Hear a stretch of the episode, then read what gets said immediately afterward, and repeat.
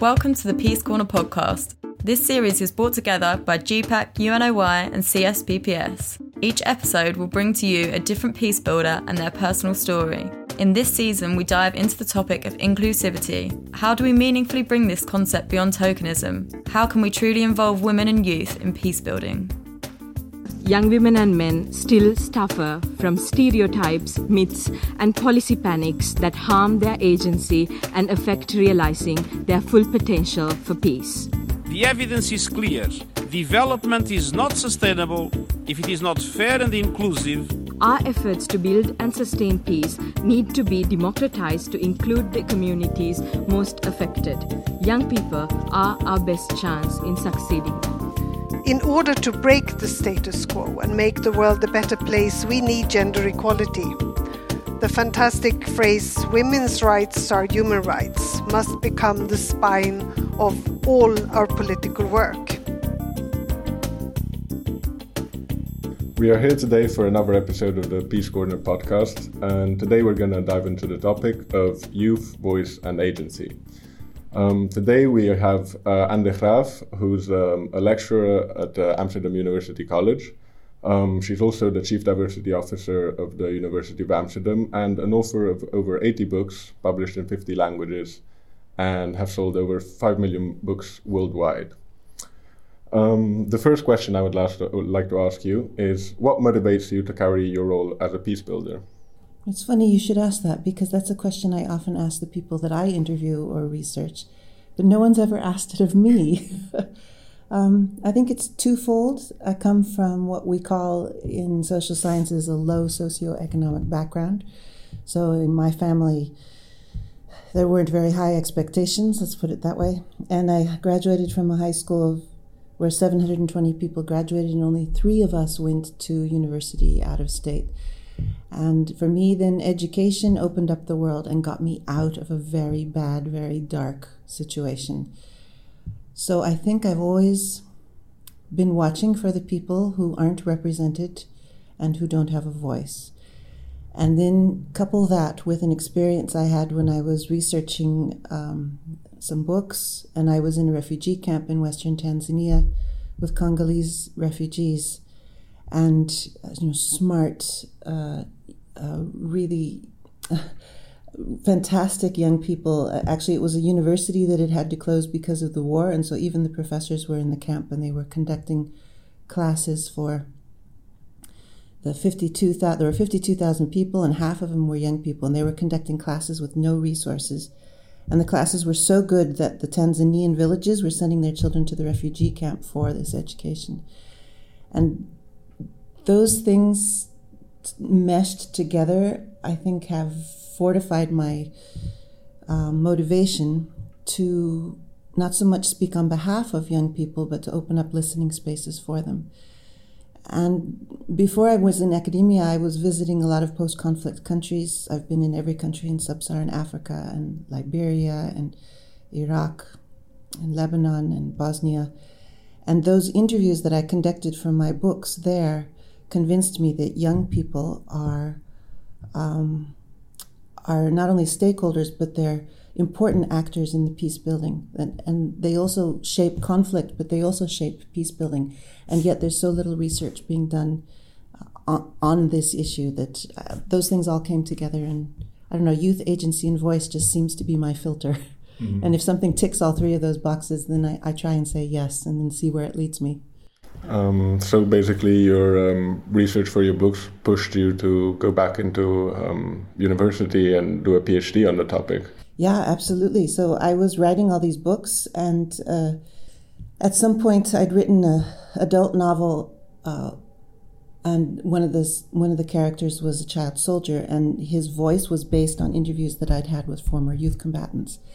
And then so that novel was published, and I was. Uh, giving a reading about it at uh, a university here in the Netherlands.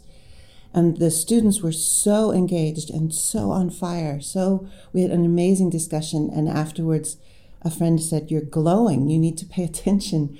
And I thought, you know what? I'm going to do a career change. And so in my 40s, I decided to go back to school. I still had to get a master's. And then I went and got a PhD also. Um, in peace and conflict studies so that I could teach.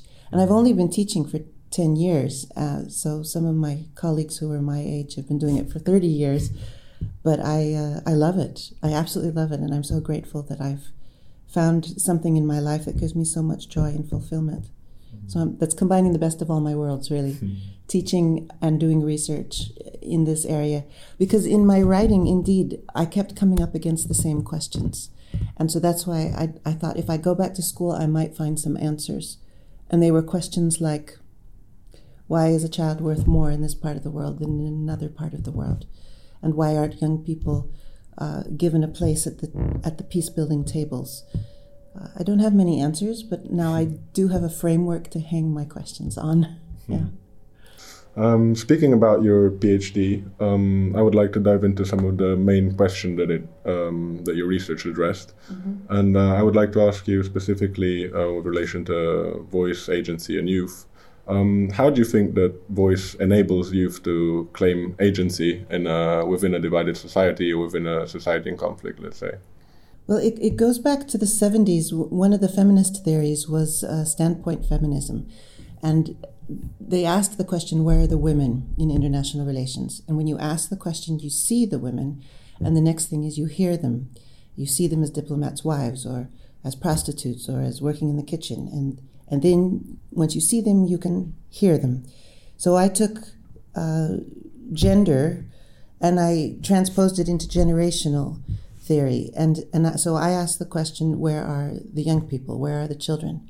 And we see them then as uh, youth combatants or as uh, street children or as factory workers or as students. Uh, and once you see them, then you can open up a space to hear them.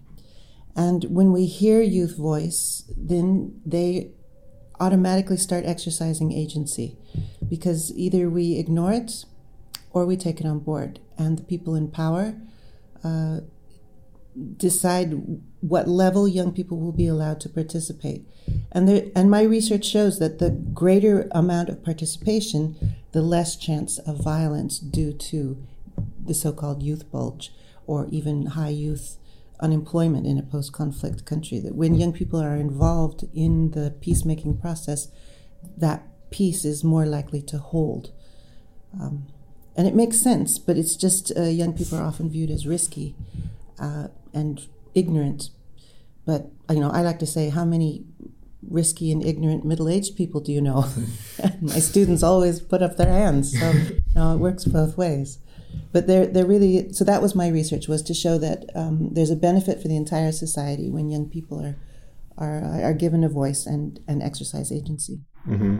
And as you were mentioning, youth, um, because of this youth bulge, um, youth in like security discourse are often conceived of as this threat or as potentially radicalizable. Let's say. Yeah. Um, what uh, is your opinion on this, and what ways can we address this issue, and let's say reverse the frame to kind of conceive of youth as a peace dividend instead of a threat? Well, so the youth bulge is often only framed in terms of unemployment statistics for young people. And if there's high unemployment among young people in a place where there's a, a large population of young people, then automatically the assumption is they're going to be hanging around, causing trouble, um, inciting violence.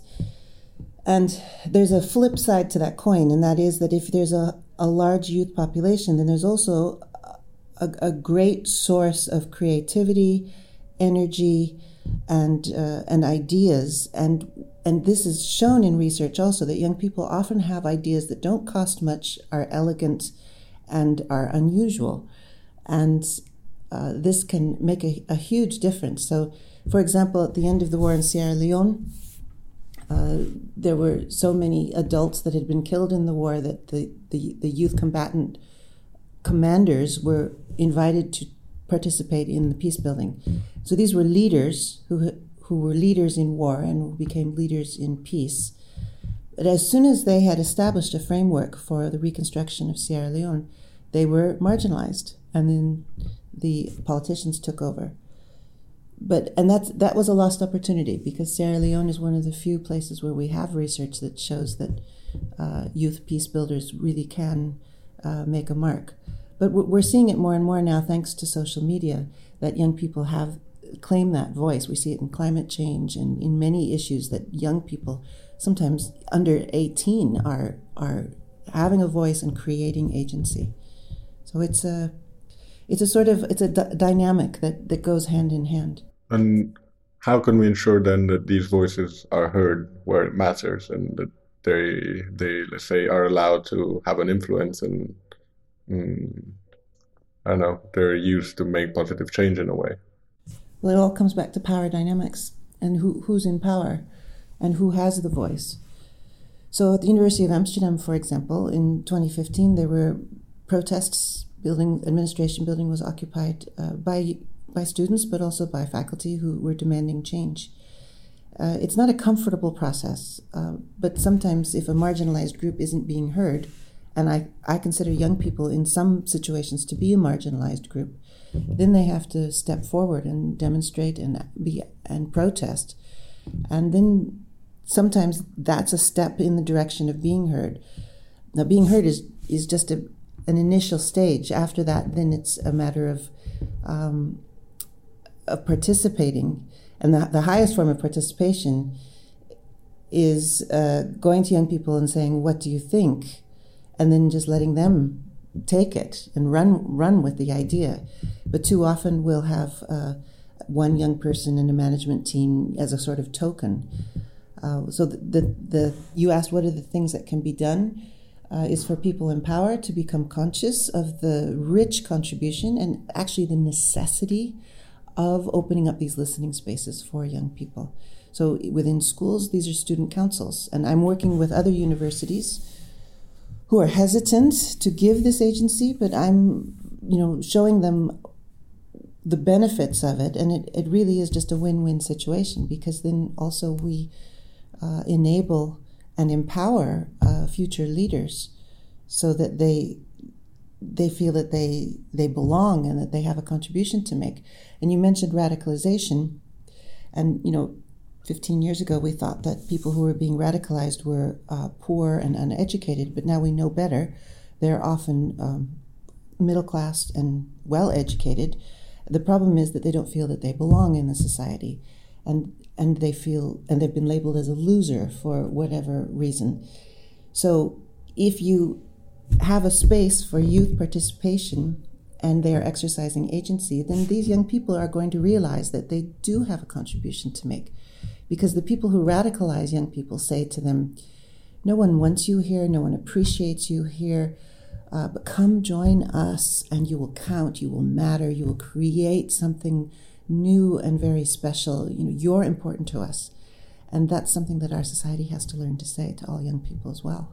And uh, you mentioned before that um, often young people are, or in general marginalized groups, are brought to the table in this tokenistic manner. Um, if what, at all. If at all. If at all. Um, yeah. yeah. like if if we're lucky, let's say they're included to the table in a tokenistic manner. Um, how can we go beyond this tokenism, and how can we ensure that um, peace building is meaningfully inclusive? Uh, well, by having more people from those groups. So, for example, uh, people or, or lecturers, education educators assume that you know if you've if you've got four, uh, let's say, four black students, and you've got four student groups, then you put one black student in each group, and and that's diversity.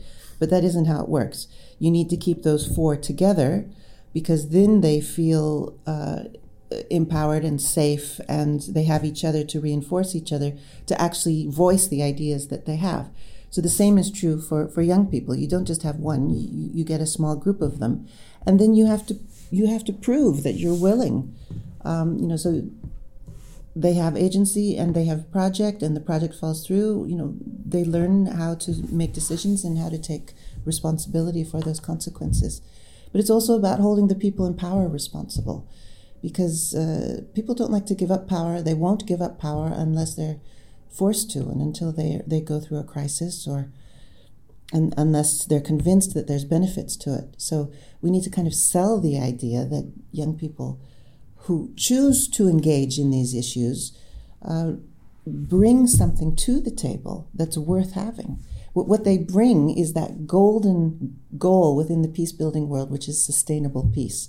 that that lasting peace is the thing that everyone aims for, and it's like this huge dream that negotiators work toward and politicians promise, um, but it's practically impossible to achieve. And and the only way that we can more fully understand the complex dynamics of peace building is to get as much information as possible, and that means having young people at the table informing us on their issues.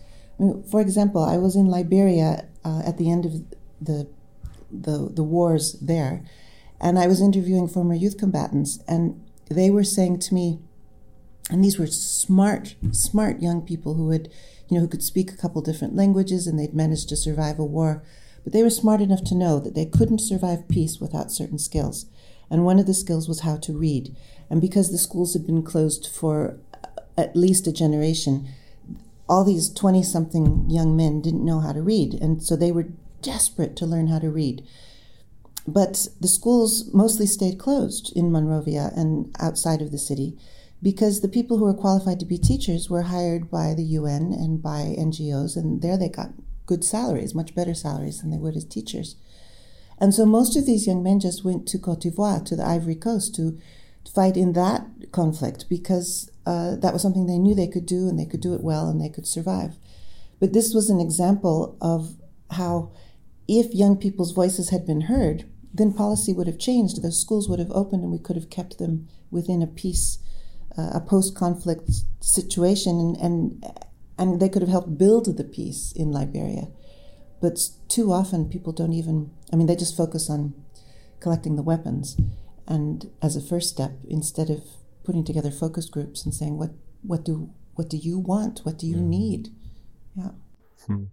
um, speaking about um, youth combatants um, as you said many of them not having the skills and not having the possibility to learn skills went off to other conflicts because that's what they knew let's say um, often also for child soldiers and youth combatants, there's an issue that when they return, try to return home, they're not um, accepted anymore in their, uh, in their communities and they're even marginalized and stigmatized.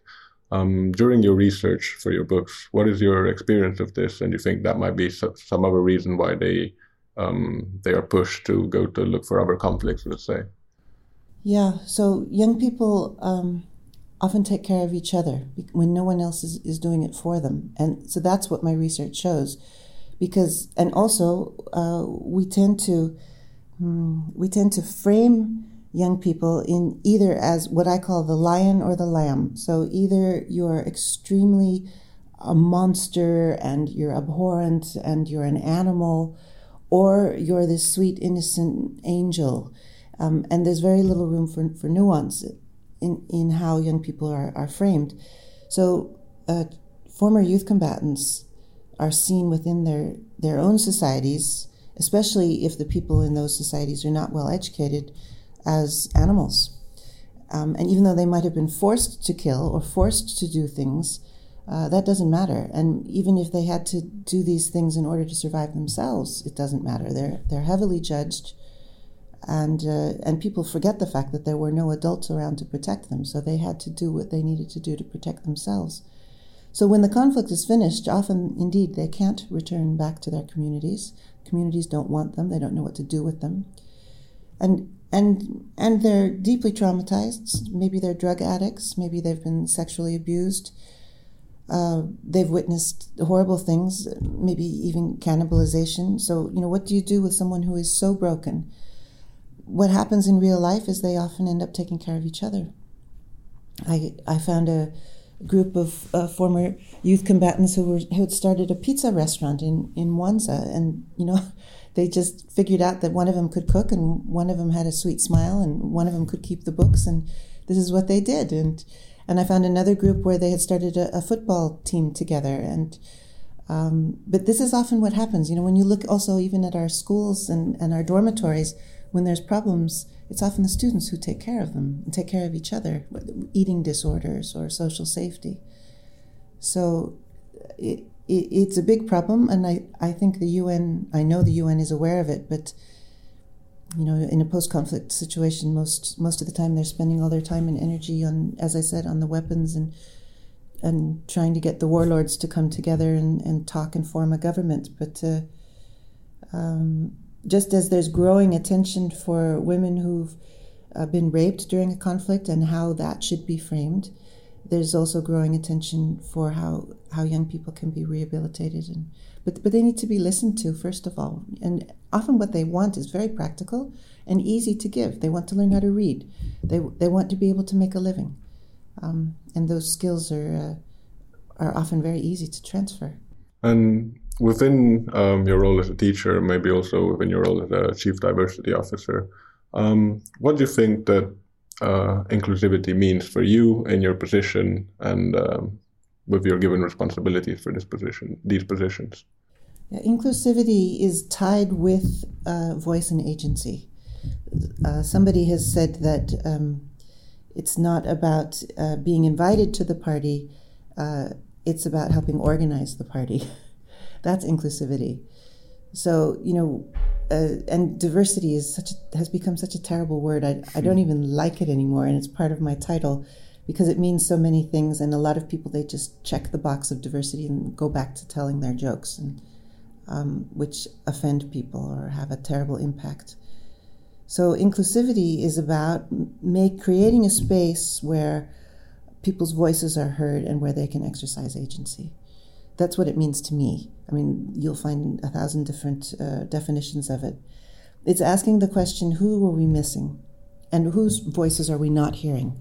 And, and why is that? And how can we go find these people? And often they're frustrated, they're angry, uh, they're hurt, they're in pain, uh, they've, they're, they've given up, they're cynical. So now you have to create a space where you can say, you know, what you say really matters and, and you can co-create this this new policy, this new future, this new future for this school. You know, we need you. It's it's not it's not about here I am to help you. It's exactly the opposite. Would you please help me? So so that's what I do is I listen to a lot of different kinds of people and I invite them to uh, to co-create. You know, that they come to me and they say, "Here's a problem. This and this is happening." And I say, Well, what do you suggest? What do you propose? And how can we work together to make this happen? How can I help facilitate this? Mm-hmm. It's very exciting. And because it's the University of Amsterdam, and because we, it's the city of Amsterdam, and because we have a tradition of youth involvement and participation, it's, it's, it's thrilling to have such a great pool of young people who want to be involved and who have terrific ideas. And often, you know, the, the deans or, or the, the executive board will say, okay, this is how we need to do it. And then I'm listening and they're listening. And the students say, actually, you might want to try this and this and this first before you tackle that. And we're like, oh, yeah, that makes sense. And it, it just works. It's a win win. Hmm. So, yeah, um, focusing on your role as a teacher, it's um, really interesting to hear how um, you moved from doing your research on these topics to then wanting to teach again. Um, and then, how do you see um, your role as a teacher and education in general as contributing to um, inclusivity in a society and also diversity in with this regard? Well, I see education is the golden ticket. It's it's the way out for it's the answer to so many uh, problems. It's it's the way out of poverty. It's it's the way for uh, people to develop to their full potential, to flourish and to live a meaningful life with dignity.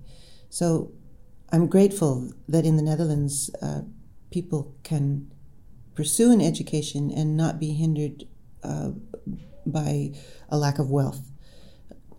I come from the US, and uh, there, as you know, students are yoked with terrible debt.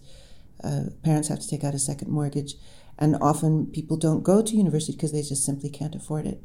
So education is key. And I made a conscious choice because with my travels and the interviews and, and the books, I took a step back and I thought, okay, how do I want to spend, how can I most effectively spend, you know, the next season of my life? And I thought education is the way because um, we get the students on board and then they have a ripple effect and go on and have careers and they have other, you know, they have a ripple effect and even more so than my books, which sold poorly or moderately at best. So now, I mean, I have former students who are in Niger and in Kinshasa and in Nairobi and who are working in peace building. So I try and inspire the students with the idea that what they have to say and what they want to do is important and can make a difference. And for many students, this is the first time that they've heard that message. And they start to dream. And then they realize that they, they can get a master's, they, they can work in the field or do research or, or teach. And some of my best ideas have, have come from students, and I've worked with students also on, on books and research. Um, but but I've also learned from them. I mean, the idea to apply for the chief diversity officer job, for example, came from a former student, and I was arguing with her, and I said, no, no, no, it needs to be a person of color, and she's like, that's not going to happen, and we need a bridge builder, and you know, and you need to do this, and and I was like, oh, okay, thinking about it, wondering about it, and then I went to good friends of mine uh, in uh, in Southwest who. Uh, come from uh, the African diaspora, and I I tried it out on them, and and they said, look, we don't care what color you are, as long as you try and get the job done and make the university more accessible to our kids. So then I thought, okay, maybe maybe I do have something to contribute, and I think and that's the key is with education. I can inspire young people with the idea that they do have something to contribute, that everybody has something to contribute. And it's such a privilege because now I'm actually, all my worlds have come together because I'm teaching a class on peace building where I take students to Kosovo. And then we uh, study peace building, peacemaking, and peacekeeping, and we see how theory and practice interact. And it's it's amazing to watch the students. You know, they think that there's a right and there's a wrong, and there's good guys and bad guys, and then they hear the perspectives of one side of the conflict, and then they hear the perspectives of the other, and they're like, "But how can both of these truths be the case and how does that work? And and they you see them struggling and actually growing to a point where they can accept conflicting perspectives which is the key to peace building. So in your experiences working on in the field but also um, relating that to your experiences working with uh, more um, policy oriented work um, such as in your position of the chief, chief diversity officer um, obviously, um, there's been some commitments with regards to policies on the international level with regards to inclusivity and diversity and peace processes.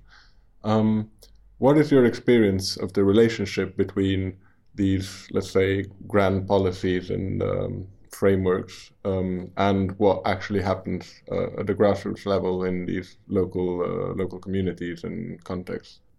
Well, I think I'll refer to something that I um, did during for my research for my PhD.